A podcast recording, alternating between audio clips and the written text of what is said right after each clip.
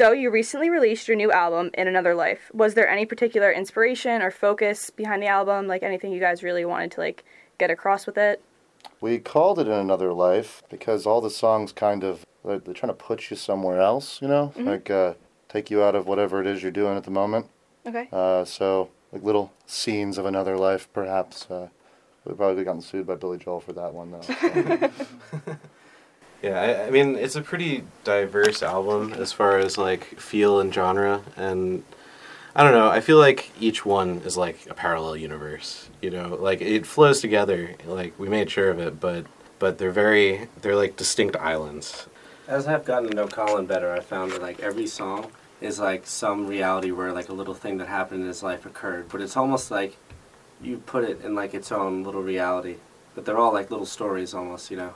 So, you had the album release party at the Saint in Asbury Park, and then you are playing a show at the Asbury Hotel. Does the town have any significance for you guys? Like, are you any from there, from the area? I mean that's kind of our home base. Oh, really? Okay. Yeah, I mean we've I know at least the three of us have been playing in Asbury for like what eleven years now. 11 about, Mm. yeah. okay. Um, so yeah, di- with like different when projects. when, Mhm. when we were just you know kids starting out with the music scene, like that's the place where we went to play shows. I mean, like we did open mics near us, but that was that was the place for the venues, Mhm. and like we're we're from close to there, not not like on Asbury, but Okay. but uh, but There's a really loyal scene there too of Mhm. people that you know regular people that go there all the time and, and um, there's just so many places to play hmm so it's just it's like a staple for the music scene if you like good people and good music, that is the place to be.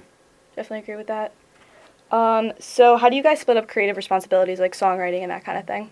I'd say Colin I mean, like prepares most of it, like in in theme and like in like it's kind of like the the roots of the song, you know, like Mhm. the chords are there, the melodies are there, the lyrics are mostly there, and then we all kind of add like what we have to it. Like, Yeah, it's like it's an evolving dynamic, kind of like anything else. Mhm. Like it, this this project, if you even want to call it that, started a couple years ago with just Jerry, the drummer guy over here, and me, in a room just slapping together stupid songs about things, and uh, you know, eventually, you know, got kind of like two dimensional as you would expect with two people, and hmm you know, we had all these friends and they play music, so it's like, hey guys, you want to play music? And they're like, yeah, all right. And I don't know, everybody just everybody brings a new dimension. You know, you keep changing things around, adding new variables, switching it up, squaring it. You know, you wind up with a crazy equation.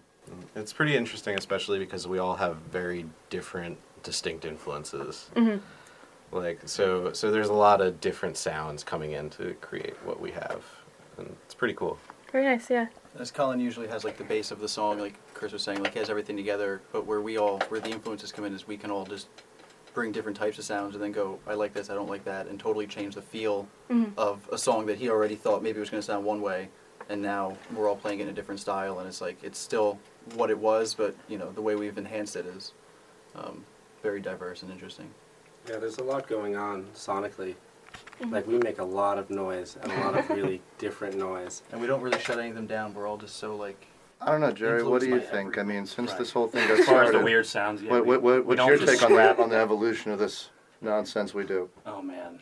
Well, that has to do with how vast of a sound we have, or how eclectic, if you will. Um, we don't shut. Yeah, what you were saying. We don't shut off any idea, Mhm. and we just let that marinate for a while. Democracy It in sucks. action. We scrap it. If not, we keep it. And there's a lot of noises and stuff that occur on the actual album. hmm that we don't like use the samples live, but like we make a lot of like noises that kind of like fit there. I don't know. There's like a theme to the music where it's almost like It's not your standard silly rock sometimes. albums. Try to There's make it fun and there's interesting things in that there, story. little spectral ghosts and Yeah. sounds that some of which you only you can only get in headphones. Actually, little treats for people who choose to Little dive deeper. But That's cool. um, it, a lot of work went into the uh, the add, adding of those little sprinkles, if you were, to this cake. And then, what has been like your favorite moment together as a band so far? There was this one time, hmm pretty awesome. So we um, we played the Stone Pony for the first time. Okay. Oh, And, this is- uh, that's what I was. Our band, our friends' band, the Accidental Seabirds. If you hadn't heard of them, check them out. By Oh, yep, the way. I've heard of them. They're Yep. they're awesome. Um, but there was their album release show just this past May. Uh, Matita Conk, a beautiful fucking album. But so we're playing this show, and it's like the biggest show we've ever played. Actually, it was our third show together as a, a even a close to unit, and it was Justin's first show with us. Mhm. And um, So we're playing like we go from playing for like you know hundred people, 120 people max to like this huge like ridiculous crowd and like everybody there's our friends. It's like th- those people you haven't seen in a year. It was so beautiful. Yeah. Yeah, I don't know. Like there was this one moment where everybody was in the green room in the back except for Jerry, and I, I came out to like just hang out with people. And I see him buying a beer. I was like, "No, dude, there's free beer back there." and he was like, "What? Let's go!" They kind of getting the perks in a little bit yeah, there. yeah, yeah. It was it was a cool experience, and oh my god, That was a good night. I felt so lucky That to be a whole part of that yeah. show. Everybody was so fun. We had like I was saying before, like a huge, like it's, I call it a scene, but it's more like a bunch of friends in Asbury. Like it's like, oh, I went to high school with this guy. Like, oh, I know this guy who plays in this band with my best friend. Like, and uh, it was really a family time. You know, the whole night was like a very good night. That sounds really nice. Yeah.